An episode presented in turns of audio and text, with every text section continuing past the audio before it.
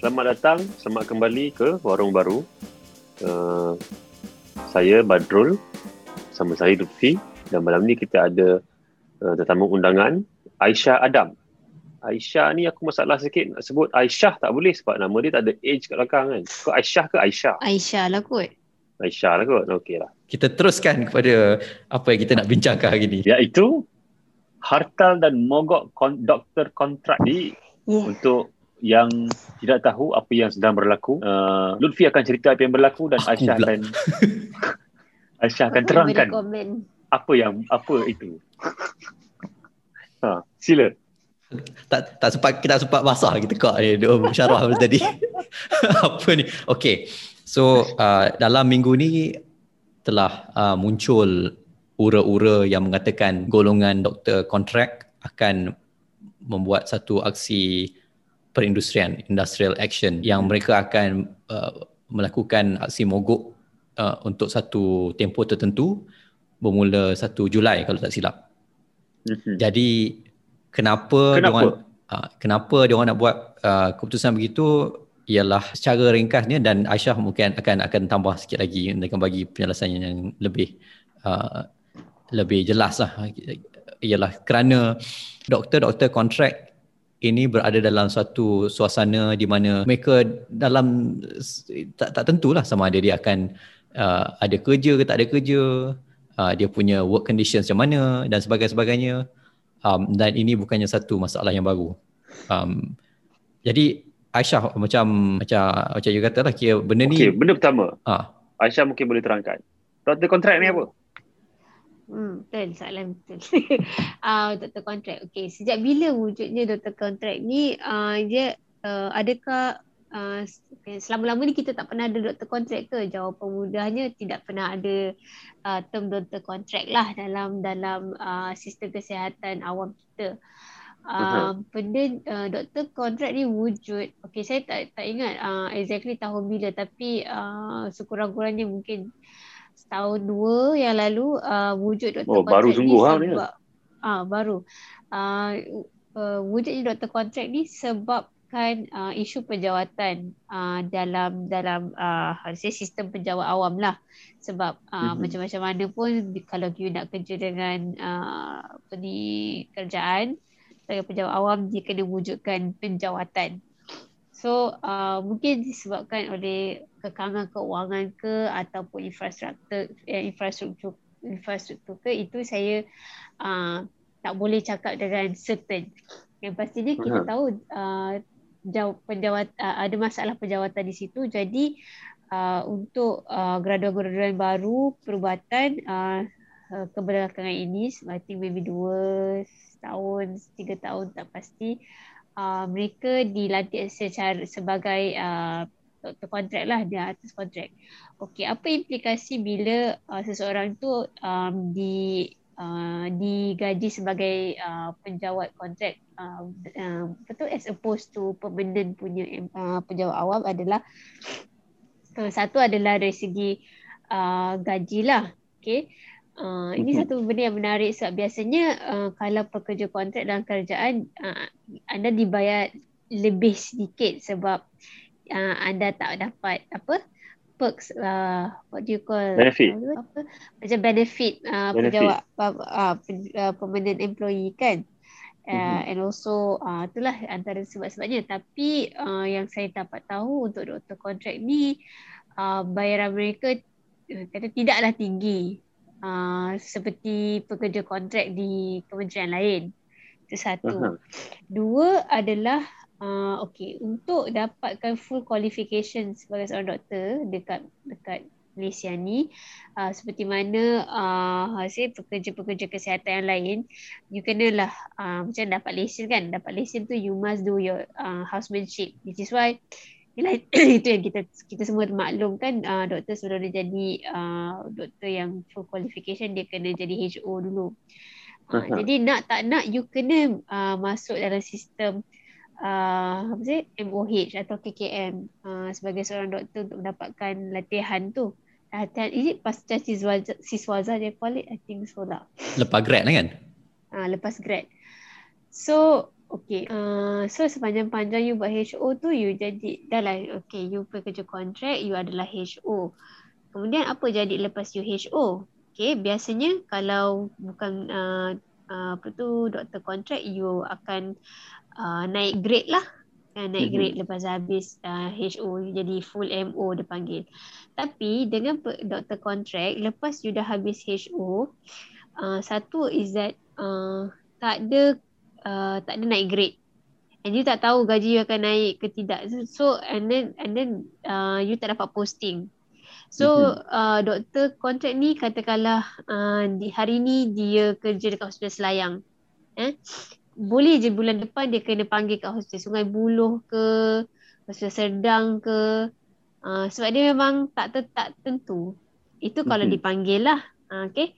Uh, sebagai doktor kontrak lagi dan um, Okay, kalau dipanggil lepas tu kalau mereka juga boleh diberhentikan perkhidmatan sebab mm-hmm. bukan uh, permanent employee kan. Dia bukan bawa uh, suruhanjaya perkhidmatan lah. Dia bukan bawa suruhanjaya perkhidmatan. Ah uh, betul. So dari segi career progression tu nak ke mana? So kalau you sebagai doktor kontrak uh, for the next uh, 2 hingga 5 tahun, adakah anda berada di grade yang sama? Mm-hmm. Uh, gaji tak naik-naik uh, lagi satu adalah okay uh, specialist training. Ada masalah bila you tak uh, you bukan uh, penjawat awam ataupun pemenang do, uh, doktor dalam uh, kementerian tu you tak boleh minta scholarship dipanggil HLP hadiah latihan uh, P pengkhususan. apa pasca pas pengkhususan oh, pasca siswa tak ingat hadiah lah, ada panggil. Ha sebab dia macam scholarship kan? So you tak ada tu So katakanlah okay itu dah satu halangan. Dua katakanlah you nak you ada duit lebih nak masuk sekalipun kan. Um, uh-huh. Kalau anda katakanlah dia um, bagi situasi. Katakanlah lepas dia dah habis uh, HO dekat dalam KKM and then dia quit sebab tak ada future sebagai doktor kontrak kan. You uh-huh. pergi keluar ke private macam mana you nak apply masuk uh, master's program melainkan you ada duit banyak gila and you ada contact mm-hmm. kat dalam sistem because mesti dia akan bagi priority kepada uh, orang yang dapat HLP tadi tu daripada dalam sistem MOH sendiri. Uh-huh. So macam dia bertingkat-tingkat lah dia punya masalah tu. Masalah dia. Ha.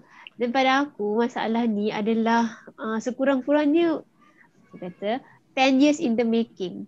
Dia ber, dia berasal usul dari mula adalah okay, pemberian scholarship Uh, kedua adalah akreditasi pemberian akreditasi sekolah-sekolah perubatan macam apa masalah dah, dia? sebab contoh kita ada uh, all these private universities kan yang um, produce uh, medicine punya punya graduates kan. Uh-huh. and graduate kedokteran bagi, khususnya. Ah uh, betul Maksudnya macam basically doktor tu lah kan. Uh-huh. CSM, MSU ke CMSU whatever lah kan. Taylor's uh-huh. ke apa kan. Kita yang bagi akreditasi kepada sekolah, uh, kepada semua universiti tu. Maksudnya kita tahu berapa banyak kita berapa banyak doktor kita akan uh, hasilkan dalam beberapa tahun tertentu. Uh-huh. Tetapi apa perancangan kita untuk pastikan semua doktor ni dapat tempat untuk sekurang-kurangnya uh, buat HO ataupun uh, merancang semula uh, kursus-kursus pengkhususan tu. Maksudnya masters ni macam mana nak nak nak bukakan uh, peluang kepada uh, doktor-doktor di luar uh, fasiliti uh, MOH. Uh-huh. Okay, saya bagi contoh, okay, bagi farmasi sendiri, farmasi sendiri pun dia ada kontrak farmasi ni. Uh, uh, dia uh, kita ada start ada kontrak pharmacist mungkin awal sikit daripada kontrak doktor setahun dua macam tu. Uh, kita hampir ada masalah ada hiccup jugalah.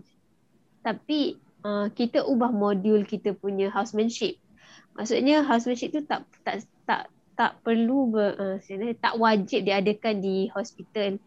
Anda boleh uh-huh. buat housemanship sebagai community pharmacist, industry or whatever and then you uh-huh. boleh progress in your career lah. But the problem is um, untuk housemanship tak macam tu. Saya tak pasti dia punya detail macam mana. Tapi you tak boleh buat housemanship dekat klinik. You tak boleh buat housemanship dekat rural hospital sahaja. You will oh. not get the full qualification. Dia So, kalau doktor dia kena buat dia punya housemanship dekat mana? Dekat hospital universiti saja ke? Uh, it's either hospital universiti ataupun hospital kerajaan lah. Hospital utama lah. Sebab you kena uh, fulfill uh, apa tu competency level kan untuk ada ikut modul dia orang macam mana lah. Aha. So di situ Yelah maksudnya perancangan tu it's not just about hiring. It's about daripada start you bagi you say daripada first you develop all these future doctors that is you start bagi accreditation to universities you punya module untuk housemanship you punya hiring punya planning for the future Aha. and uh, you punya plan for their uh, career uh, progress. Maksudnya for masters nak jadi nak jadi specialist dan specialist training ni. How do you evolve dengan uh, perubahan uh, dan perubahan semasa dan uh, perubahan uh, number graduan. Uh, Aha. bukan setakat tu sahaja dari segi dalam, dalam pada kita uh, tak nak uh, menggaji doktor-doktor kontrak ni sebagai penjawat awam yang permanent kita masih lagi kekurangan staff di hospital-hospital. Kita masih lagi ada masalah. Kita masih kekurangan doktor lagi. Ke- kita masih kekurangan doktor lagi. Di situ uh, apa masalah dia? Masalah infrastruktur. Adakah infrastruktur kita ni uh, cukup untuk populasi kita sekarang? Okey, kejap. So- jadi macam kalau kita uh, cuba uh, compare. Jadi masalah ni satu yang punca dia yang punca yang yang berjangka masa lebih panjang lah. Dia dat- datang daripada sebab banyak sangat uh, graduan perubatan uh, yang dapat scholarship daripada mengata-kata lah daripada uh, apa ni Poland, Russia, Mesir, Australia, UK dan sebagainya sampai tak, dan tak cukup tempat untuk serap dia orang masuk ke dalam uh, sistem uh, houseman yang ada yang ditawarkan kerajaan. Tapi pada masa yang sama macam macam macam you kata tadi, lagi-lagi sekarang kita tak cukup doktor lah. Uh, sebab kita punya hospital Tak cukup doktor ke tak cukup hospital? Ah, Ha, mana, mana, mana tak cukup hospital, dia. tak cukup doktor dan kita dan eh, ke, jadi soalan dia nak kata tak cukup doktor tu sebab kalau kita kata dah terlampau banyak medical graduate, terlampau banyak graduan perubatan yang yang terapung, yang tak ada yang tak ada permanency, yang tak boleh dapat jawatan yang tetap. Kenapa mereka ini ke- kenapa tak diwujudkan uh, tempat untuk mereka bekerja? Ha. Sepatutnya okey, bila kita bagi scholarship, bila kita uh, merancang untuk uh, memberi peluang kepada pelajar-pelajar uh, menjadi pelajar perubatan. Maksudnya kat situ dia mestilah berpadanan dengan keperluan populasi kan? Adakah masalah kita ada ada uh, percanggahan antara perancangan uh, pembangunan insan dengan perancangan pembangunan infrastruktur? Adakah masalahnya di situ? Itu satu. Dua adalah adakah evolusi disiplin itu sendiri, evolusi uh, pengurusan uh, modal insan uh, particularly untuk perubatan ini uh, tidak setara dengan evolusi ataupun perubahan uh, masyarakat dan keadaan keperluan perubatan sekarang. Itu satu. So itulah bila cakap kata MMA uh, uh, berbincang dengan MOH apa semua ni kan. Bila dia bincang ni setahun lepas, dua tahun lepas sedangkan masalah ni maksudnya kita dah boleh jangka dengan melihat uh, dari dari sudut uh, apa tu jumlah graduan perubatan tu dari tahun ke tahun. Aha. Ke mana mereka nak pergi? Apa latihan yang mereka mereka ambil?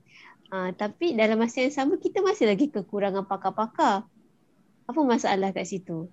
Terlalu banyak apa tu percanggahan nombor dan juga uh, apa tu situasi yang dihadapi di di di apa ke di padang maksudnya macam de- dekat ground pun macam tak match. Aha. Okey, nisbah doktor dengan populasi kita kecil ke mencukupi ataupun terlebih? Uh, aku tak ingat lah secara detail di, uh, berapa exactly tapi saya ingat aku masih lagi kurang lah. Masih kurang. Maknanya kita masalahnya bukan kita terlebih graduan lah. Maknanya kalau dari sudut itu. Aku rasa masalah adalah pengurusan modal insan. Uh, Kita tak cukup Kita doktor tapi kita tak cukup tempat untuk untuk latih doktor macam tu. kita tak cukup tempat untuk latih doktor, kita tak cukup. Ah betul, betul. Itu Tapi satu. kenapa kita tak cukup? Okey. kita kita katakan terlebih graduan kan kalau kita ada banyak graduan maksud kita boleh ada banyak doktor kenapa doktor kita perlu kerja lebih masa ah ini mungkin mungkin mungkin kena di, di diterangkan sebab bukan semua orang tahu uh, suasana pekerjaan sebagai seorang doktor sebab ramai orang percaya doktor ni satu pekerjaan yang berprestij tinggi dan kalau dekat sekolah sama ada nak jadi doktor, engineer, lawyer. Uh, dan hmm. ketiga-tiganya kita tak ada kat sini lah. Kita semua bukan aku cuba. Aku tak cuba. Aku cuba aku gagal. ya. Yeah. gagal lah. Uh. Uh, tapi maknanya okey misalnya kita ambil satu sudut yang kita bukan ada masalah terlebih graduan. Maknanya graduan yang ada tu sepatutnya boleh uh, mengisi uh, keperluan yang ada. Tapi dia tak dapat bekerja, jadi itu berbanda kita tak cukup infrastruktur hmm. uh, untuk membuatkan orang ada pekerjaan lah. Dan sebab kita tak cukup infrastruktur sama ada dari segi sistem maupun dari segi infrastruktur fizikal. Uh, kita kita what do you call that ah kita tidak macam what is macam overwork kita punya existing healthcare workers aha ha. okey tapi kenapa kita tak cukup infrastruktur aku nak tanya soalan tu Ah, ini soalan ni dah level politik lah kan. Sebab pasal duit lah kan. Ha, pasal duit lah kalau Aha. kalau buat-buat ni. Ha, kiranya kita macam kalau boleh lah kan kalau kita nak stay spend like macam dua dua ratus ringgit untuk uh, satu orang sebulan bersihkan rumah kita tapi kita nak bersihkan kat setiap setiap hari daripada pagi sampai malam dekat setiap curuk ceruk tu dia mesti bersihkan tapi kita tak nak bayar lebih daripada ratus ringgit seminggu. Ah uh, basically tu lah kita buat. Sedangkan Pada kita, kita boleh je Ha, betul kita buat pada doktor. Sedangkan kita boleh je bayar katakanlah dua orang kan, dua orang. Uh, tiga kali seminggu. Kita bayar uh, sama je RM200 kan. Uh-huh. Tapi diorang kerja tak perlulah daripada pagi sampai malam. Kerja lah 4 jam sehari untuk bersihkan rumah kau. Dia, mereka punya kebajikan terjaga, rumah kau tetap bersih. Kau hanya bayar dua kali ganda uh-huh. untuk untuk uh, kau punya kesenangan diri untuk faedah kau dan juga untuk uh, faedah pekerja-pekerja kau. Tapi itulah itu yang tak berlaku sekarang lah kita tetap nak menggunakan uh, apa tu jumlah doktor yang ada uh, berdasarkan kita punya ke uh, willingness to pay for our healthcare uh-huh. worker and kita disregard orang punya welfare which is the problem because if uh-huh. you spend more and you have more uh, doctors uh, on your payroll they can have better working condition and we can have better service because they are not overworked and uh-huh. they are Yalah, they they are not uh, risky to deal with people lah. Sebab uh-huh. tu you tengok. Jadi maknanya bukannya kita perlu, uh, maknanya bukannya semata-mata kita perlu bina lebih banyak hospital atau klinik lah. Kita boleh guna yang ada, yang yang sedia ada tapi kita boleh tingkatkan dia orang punya kapasiti je lah sebenarnya.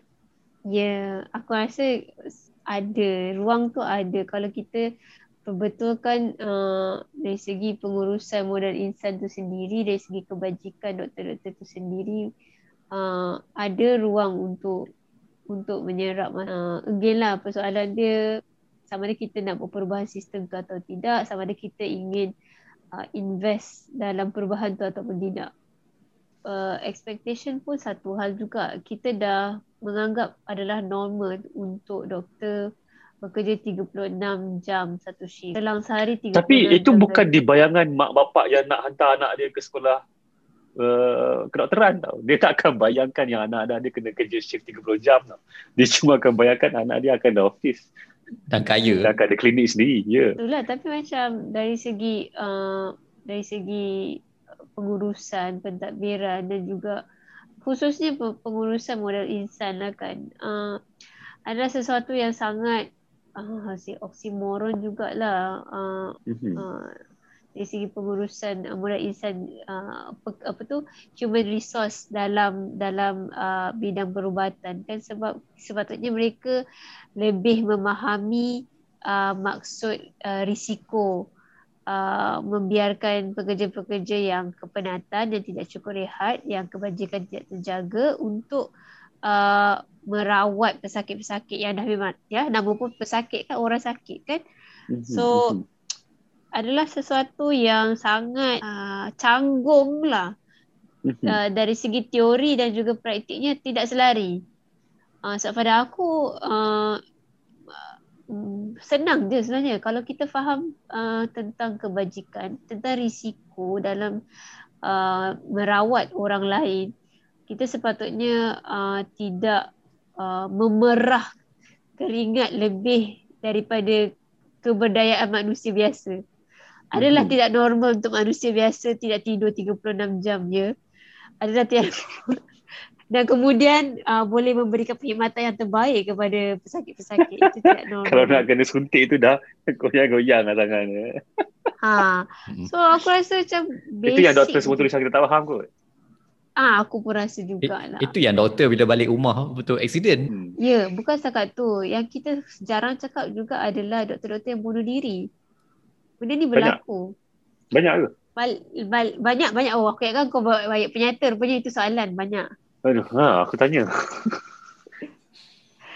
Uh, banyak okay, tapi eh, okay, uh, itu satu. Tapi uh, industri kesihatan ni banyak negara memang ada masalah lah sebenarnya kan. Dari US memang kita tahu.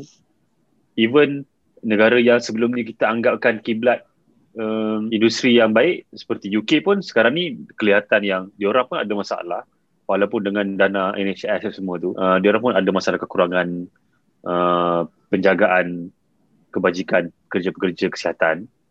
Dan infrastruktur hospital-hospital dia orang pun tak mencukupi untuk menangani semua masalah-masalah dia orang dan ini negara yang dah banyak letakkan duit dari sama sama ada dari sudut kalau di UK uh, duit uh, pendanaan awam. Kalau di US duit pendanaan swasta. Tapi dua-dua ni memang tak tak banyak duit. Dan even di Europe pun covid ni kita nampak dah. Maknanya sistem kesihatan di Europe sama ada di Germany ataupun di France ataupun di Italy semua jadi porak peranda huru hara menunjukkan yang sebenarnya tak cukup. Tapi kalau kita tengok negara miskin macam Cuba yang kita tahu dia orang tak ada cukup duit untuk infrastruktur, tak ada cukup duit untuk bayar doktor mencukupi dengan apa khidmatan yang diorang boleh berikan. Dan pada masa yang sama, bukannya sebelum COVID ni saja diorang punya masalah kesihatan bukan masalah besar. Malah dalam cara diorang menangani COVID ni pun antara yang okey. Antara yang tidak sampai satu negara tu terus huru-hara disebabkan COVID ni. Masih terkawal, malah diorang boleh keluarkan dua vaksin yang dah keluar dan tengah develop tiga vaksin untuk COVID-19. So, apa yang kita boleh belajar guys tu? Kalau nak kaitkan balik dengan kita punya uh, masalah kesihatan dan industri kesihatan kat Malaysia. Viva Cuba Libre. Ha. Adakah kita kena letak gambar Che Guevara di dinding-dinding supaya mendapat restu dia? Dari segi, okay, dari segi uh, apa tu, perbincangan sistem kesihatannya adalah uh, mereka betul-betul, uh, dia orang mementingkan primary uh, healthcare lah. Maksudnya dia uh, jaga GP dia, family doctor dia apa semualah. Dari sudut dari sudut uh, betul uh, gaji doktor tu uh, memanglah orang kata mereka ni dibayar uh, di bawah paras yang sepatutnya. Tapi mereka juga tidak perlu risau tentang kos sara hidup kerana mereka semua uh, dijaga dari dari sudut tu uh, melalui sumber yang lain kan. So mm-hmm. uh, mungkin juga uh, adalah uh, perlindungan pekerja lah kot. Dari segi polisi perlindungan pekerja lah kot. Uh, mungkin sebab itu dia punya apa tu uh, apa tu penyampaian khidmat uh, kesihatan tu lebih baik tu tak pastilah kan. Uh, setakat ni berdasarkan maklumat yang terhad ni kita boleh boleh uh, wujudkan teori tapi kita tak boleh nak mengesahkan lah kan Mm-hmm. Tapi dari sudut Malaysia ni masalah dia lah aku tak tahu. Aku rasa masalah dia adalah privatisation. uh, teruk ke privatisation di Malaysia ni? Perswastaan kesihatan. Oh, susah aku nak cakap. Teruk tu maksud kau dia teruk tu dari segi apa? Terlalu tinggi ke atau dia punya uh... Adakah sampai ke tahap yang akan mewujudkan keadaan yang orang Malaysia tak mampu untuk mendapatkan servis perkhidmatan kesihatan yang basic ataupun mungkin kalau kita kaitkan balik dengan apa yang kita sebut dalam segmen pertama yang ada disconnect antara mm-hmm. orang yang mampu untuk membayar untuk perkhidmatan swasta dan orang-orang lain yang kena ataupun orang yang dapat uh, apa ni coverage insurance daripada syarikat dia ke apa semua. So dia boleh pergi ke hospital swasta. Dan orang It's yang uh, dat, mana-mana lah dan orang yang hanya mampu bergantung kepada perkhidmatan hospital awam. Klinik desa. Uh, klinik desa ataupun hospital biasa sebab kita boleh bezakan lah kira um, kadar kesesakan pra-covid eh, bukan sekarang ni memang lain lah sekarang ni memang dah uh, satu suasana yang unik mm-hmm. sebelum ni kira kalau di hospital kerajaan eh, di kawasan-kawasan uh, bandar besar memang sesak sesesak-sesaknya banding dengan hospital swasta yang uh, Yalah kira kalau anda ada, ada duit dia tak dia akan tunggu lama pun tak apa cushion dia start ha, dan sebagainya lah. Jadi mungkin sebab adakah itu juga satu faktor yang mendorong orang untuk tak minta perbelanjaan kepada infrastruktur dan pengurusan yang lebih baik dalam sektor kesihatan awam. Sebab dia rasa macam kita boleh bayar dia mampu bayar. kita boleh bayar sendiri baik kita bayar sendiri aku rasa sekarang makin kurang sebab uh, daripada 2017 2018 sebenarnya uh, how say uh, peratus rakyat yang menggunakan uh, apa tu uh, sistem kesihatan awam meningkat daripada sebelumnya maksudnya uh, ada uh, ada bahagian uh, pengguna yang sebelum ini menggunakan uh, perkhidmatan uh, kesihatan swasta dah beralih kepada perkhidmatan kesihatan awam. Itu itu yang kita tahu dari segi datanya.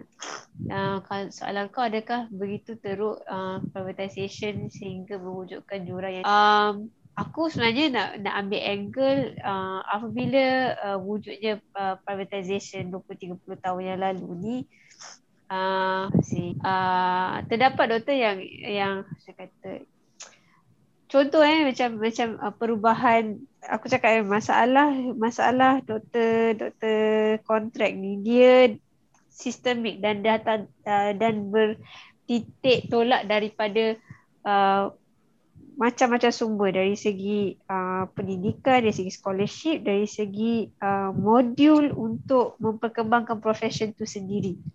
Dan siapa yang yang yang ber, yang membuat decision dalam dalam dalam setiap aspek ni Uh, ini kan adalah datang daripada kumpulan tertentu, daripada generasi tertentu uh, yang telah melalui satu fasa tertentu dalam karya mereka termasuklah fasa privatization. Mm-hmm. Uh, of course this is like a stretch and and and also tapi teorinya adalah uh, sebab uh, how do I say bila orang-orang yang membuat keputusan itu ada kepentingan uh, ada kepentingan tersendiri uh, di luar di luar sistem kesihatan awam mm-hmm. ia uh, mewujudkan uh, halangan-halangan untuk perubahan yang boleh mem- memperkasakan uh, uh, modal insan dalam kes- maksudnya the next generation of doctors uh-huh. which is why we are having the problem that we are having now because if they have interest uh, in making sure that the profession uh, is growing uh, uh-huh. for generations to come, they would have put in place uh, sensible uh, sensible uh, system. Maksudnya sensible. Maksudnya macam kitaran tu tak make sense sekarang ni. Mhm, Sebab mm-hmm. kan banyak orang ada banyak benefit uh, dalam tempat dalam tempat yang kan nak kata tak sepatutnya yang tak memberi uh, sinergi kepada profession kesihatan tu sendiri. Aku tak tahu macam nak cakap dengan dengan baik. Kau perlu doktor ke sekarang ni, Aisyah? Apa dia? Kau perlu doktor ke sekarang ni, Aisyah? Aku, aku tak tahu lah aku nak kata aku perlu. Kalau aku cakap semua, betul-betul macam... macam kau, tak, kau dah di, kau semua tak apa? Dan Inos ni. Ha? Itu sumbat lah. Itu sumbat eh. So kau bukan ada masalah-masalah lain sekarang eh? Tak ada. Okay, okay. So gitulah. Aku tak tahu lah cakap macam mana. Sebenarnya aku doktor tu kalau dia orang nak nak nak make sure dia punya kelestarian dia punya profession tu lima tahun lepas dia dah boleh buat. Mhm. Okay, Tapi aku kalau satu benda. pada interest lain susah lah. Aha. Tak ada. Okay. Yang buat bagi aku isu ni agak penting sebenarnya. Sebab doktor ni dari segi kita punya budaya sekarang ni dan kita punya um, apa pandangan masyarakat dan juga uh, malah kita punya pemimpin dari segi indoktrinasi terhadap orang rakyat uh, biasa sentiasa memandang doktor-doktor ni di tempat yang dia diletakkan di tempat yang tinggi lah. Maknanya dari, um, kerja sebagai doktor ni dipandang tinggi oleh orang Malaysia dan malah sentiasa di uh, apa dipromosikan oleh uh, pemerintah untuk rakyat Malaysia ni untuk jadi doktor untuk uh, belajar kedokteran apa semua. Ya, status ini bukannya kejayaan bidang lah, kira. yang ha ya status orang ni tinggi bukannya orang yang diperkirakan tapi dengan keadaan mereka ni dipandang tinggi macam ni pun boleh sebenarnya diorang ni tidak dijaga diorang ni boleh tak di dilayan dengan sebaiknya oleh orang-orang yang berkuasa dari segi industri ataupun dari segi pemerintahan apa semua menunjukkan teruklah sebenarnya kita punya penjagaan terhadap rakyat Malaysia lah sebenarnya kan. Dan bagi aku itu simbol yang sangat penting lah. Uh, bila orang yang kita duduk puja-puja pun kita tak jaga. Golongan yang kita duduk puja-puja ni pun kita tak pernah nak tahu apa masalah dia orang apa semua. Apalagi orang lain lah kan. Tengoklah macam bila doktor-doktor kontrak ni buat pengumuman nak uh, nak nak hartal, nak mogok. Golongan yang setakat ini memberi uh, sokongan secara secara secara, secara secara menyeluruh ataupun secara satu pasal satuan, secara satu sebuah persatuan ialah um, golongan pekerja kebersihan kontrak di hospital-hospital di hospital-hospital. Betul yeah. kira Persatuan Perubatan Malaysia MMA uh, memperjuangkan isu ni juga dan pergi dah dah ber, melakukan sesi libat urus dengan menteri kesihatan, menteri kewangan mm-hmm. Um, tetapi mereka tidak menyokong tindakan perindustrian yang mau diambil. Uh, tapi dia dia at least uh-huh. dia kata dia nak dia akan adakan hari solidariti lah. Um, uh-huh. Sebab okay, yang indoktrinasi uh, uh, apa tu doktor ni sebagai satu uh, pekerjaan yang yang premium lah eh antara semua pekerjaan uh-huh. adalah mereka-mereka yang dal- daripada generasi lain yang melalui fasa fasa ker- kerjaya yang berbeza dengan generasi-generasi baru. Jadi mereka ingatkan mungkin zaman kegemilangan mereka itu masih berterusan sehingga sekarang. Jadi mereka terus uh, uh, mendok, men, mendoktrinasi ataupun memanjang-manjangkan hayalan dan mimpi indah itu kepada generasi muda yang kemudian tersedar mereka terpedaya. Begitulah ya. Aha. Tapi itulah maknanya kalau diorang pun boleh terpedaya, apa lagi orang-orang yang kerja-kerja dia lain? Lebihlah tidak terjaga. Tapi macam tu lah macam, tu, macam Aisyah kata lah sebab bila bila dah teruk sangat uh, layanan teruk dan tak ada harapan orang akan meninggalkan pekerjaan tu dan bila orang lebih tahu cara layanan yang diterima oleh orang dalam prof- salah satu profession tu orang pun dah tak nak masuk lah jadi hmm. kalau so, kalau tak ada penyelesaian yang baik ataupun yang serius dalam hal ni dia bukan hanya memberi kesan kepada angkatan uh, graduan perubatan yang sedia ada yang dah, dah jadi houseman yang dalam skim kontrak uh, pegawai kesihatan dan sebagainya. Tapi untuk orang yang mungkin ada cita-cita nak fikir nak jadi doktor ke tidak tapi bila dia tengok abang Bukan saudara dia Bukan itu saja. Untuk orang yang sakit akan datang akan jadi lebih susah ha, dan dan kesannya ialah daripada kita banyak sangat graduan perubatan jadi sikit sangat pula Terus tak ada nanti. Terus tak ada. Sebab orang kata apa nanti jadi macam semua jadi doktor bukan doktor. Doktor. Lagi, lagi pening kepala kira macam kenapa kenapa melainkan dia betul-betul macam Dr. House gitu kan gila apa tu nak jadi Dr. doktor. House gila pikaya. ah, dia kerja hospital swasta. Tapi ah tapi aku nak satu benda yang aku nak cuba kaitkan balik ha. adalah kita kena bersolidariti lah dengan mogok dan hartal daripada daripada kontrak ni. Aku rasa dalam keadaan yang kita cuba membantu orang-orang di bawah dan menyokong apa-apa gerakan-gerakan orang di bawah yang untuk memperbaiki keadaan mereka dan juga keadaan, keadaan masyarakat setempat. Aku rasa ini salah satu benda yang kalau aku boleh berpropaganda di sini, bila berlakunya harta tu nanti yang dijadualkan untuk berlaku di hujung bulan Julai, aku rasa kita kena sokong lah. Ha. Awal kan? Awal bulan Julai? Tak... Awal ke hujung? Aku rasa akhir Julai. Akhir Julai. Untuk menambah kau punya penyataan tu, but, but uh, basically isu uh, perlindungan pekerja ni adalah isu kita semua. Uh, yeah. Selama ni kita tak kita tak uh, kita tak ambil endah mungkin atau kita tak dengar sebab ia selalu melibatkan pekerja-pekerja uh, yang kita kata apa jauh daripada uh, uh, apa tu ruang kerja kita. Yalah kan mungkin kita ni kerja yeah. kat office, kita ni kerja Ataupun kat kerja hospital. yang kita tak akan mahu buat ah kerja kita tak akan mahu buat. Jadi kita tak pernah nak uh, ambil tahu isu-isu berkaitan dengan perlindungan pekerja uh, melibatkan pekerja kilang, pekerja kebersihan, uh, pekerja-pekerja gig ekonomi. Uh, tapi sekarang ni uh, macam kau sebut tadi lah macam korang dua sebut kan macam doktor uh-huh. pekerjaan yang semua orang pandang tinggi sekalipun uh, perlindungan pekerjaan dia begitu teruk sekali. Uh, maksudnya dia isu perlindungan pekerja ni bukannya dia berbeza-beza sangat pun antara pekerjaan dengan pekerjaan. Uh, sebab pada akhirnya kita, ia berkaitan dengan manusia. Yang bekerja tu adalah manusia. Jadi uh, ini adalah isu kita semualah. Ah gitu. Yeah, solidarity. Betul. Dan yeah. aku nak tambah Viva pasal solidarity. Tentang solidarity, solidarity, solidarity ini harus bukannya sekadar solidarity di bibir tapi mesti ada usaha aksi secara ah mesti ada tindakan mesti ada tindakan secara bersepadu dan yeah. Sebab kita kena ingat kita mungkin bukan kita yang ambil tindakan mogok uh, jadi kita boleh you know, ya apa tu buat banner letak uh, apa ni profile picture dan sebagainya tapi untuk orang yang berada di barisan hadapan frontliners yeah. yang akan berada di front line dalam aksi yeah. ini yang dalam masa yang sama dia orang mempertarungkan nyawa dia orang sendiri untuk menyelamatkan orang lain. Hmm.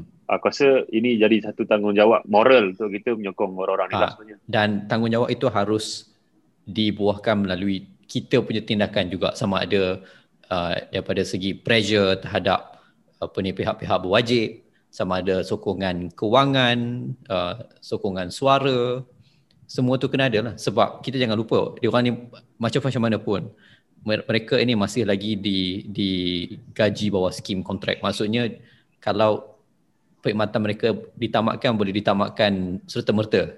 Serta-merta. Ya. Jadi tanpa itu itu benefit, itu ris- tanpa apa. Ah betul. Itu risiko yang sangat besar lah yang yang mereka ambil ah, dan dalam keadaan semasa ni bila kita tak ada kerja banyaklah kesan dia dia bukannya sesuatu bukannya suasana yang paling mudah untuk mengganggu. Yeah. Jadi saya macam harap-harapnya dari kalangan masyarakat sivil pun boleh ada satu kerangka jaringan sosial lah untuk untuk pastikan yeah. tindakan ini bukannya sebab kalau kalau hanya beberapa kalau hanya puluh-puluh orang saja yang bertindak senang untuk dia orang di ditolak tepi dan di dan dikenakan tindakan dan sebagainya tapi kalau yeah. di sebalik golongan yang mengambil tindakan mogok itu ada lagi jaringan-jaringan masyarakat yang yang yang sedar yang yang ambil prihatin yang memberi sokongan moral kewangan dan politik sekurang-kurangnya kita boleh nampak dalam perubahan itu berlaku. Yeah, dan mereka kita ada ada satu lapisan perlindungan. Itu yang yang penting aku rasa sebab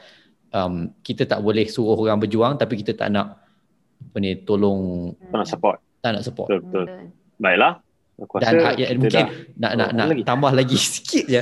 Sebab kalau kita tengok daripada perjuangan um, uh, untuk dapatkan habis je Guara betul. oh, nanti kita, kita pasal, eh? nanti end credit kita letak lagu betul hasta siempre kau nanti tu. Daripada perjuangan doktor-doktor muda di UK. Dia bukannya satu uh, bila bila dia buat aksi mogok itu dia bukannya menyelesaikan masalah satu merta. Sebab itu hanya salah satu daripada aksi yang ha, satu tindakan yang harus diambil dalam satu perjalanan perjuangan perjalanan uh, penentangan selama bertahun sebelum mereka dapat mencapai satu uh, persetujuan dan dan uh, dan terma-terma kontrak yang lebih baik lah senang cerita. Jadi dia dia kita tak boleh expect oh dia orang dah dah dah demo Dah mogok cukup. dah mogok settle lah. Tak. Ha. Itu itu satu Betul. tindakan yang yang Malah public kalau kita tak support dia orang lepas mogok tu kemungkinan mereka dia orang akan lebih uh, tertindas. Hmm. Jadi kena kena continuous, kena berterusan lah sokongan. So Aisyah ada lagi nak tambah pasal ni? Ah, tak ada kot. Aku rasa ah, cukup kot.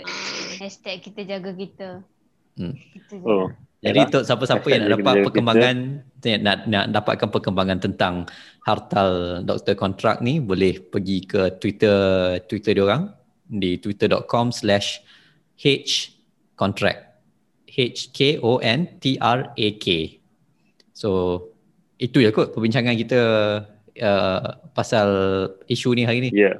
Ha.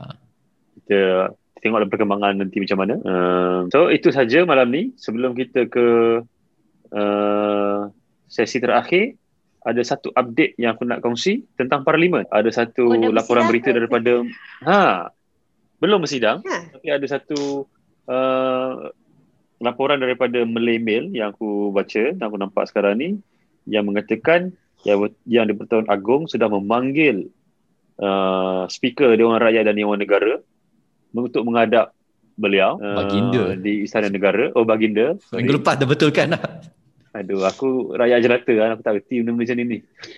Ujung tak sebut dia je. Nanti kena akta sedition pula kemudian. Um, ha, untuk menghadap baginda di Istana Negara untuk membincangkan isu soal isu soal untuk membincangkan soal uh, pembukaan parlimen. So, itu antara update yang terbaru dan update yang agak menarik. uh, yang aku tidak jangka benda ni berlaku. Uh, jangkaan baru, aku episod ni tak keluar lagi tau. Ini ini recorded. Ini bukan live. Ha, dan uh, tambahan sikit pasal isu harta ni. So uh, maklumat terkini yang ada hari ni ialah dia akan ada tiga fasa bermula 1 Julai. Jadi dia akan keluarkan memorandum kemudian dia akan buat uh, apa ni sesi sidang media dan mogok itu akan diadakan pada 26 Julai Julai. 2021 so uh, itulah dia apa tu perancangan sedia ada. Jadi kita uh, kita akan bagi perkembangan kita akan sampaikan perkembangan dari masa ke semasa. Alright.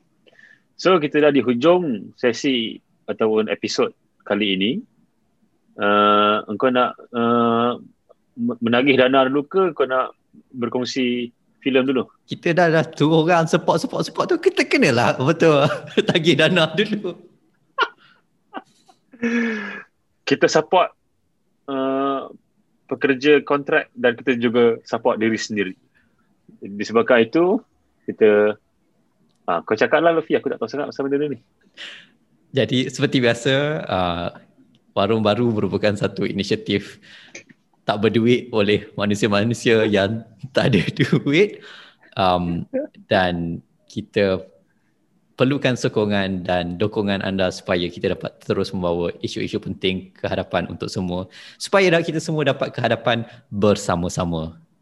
Jadi anda boleh berikan sumbangan melalui Patreon kami di www.patreon.com slash warung baru. Uh, kita akan bagi pautan-pautannya melalui social media dan butiran tentang uh, episod ini.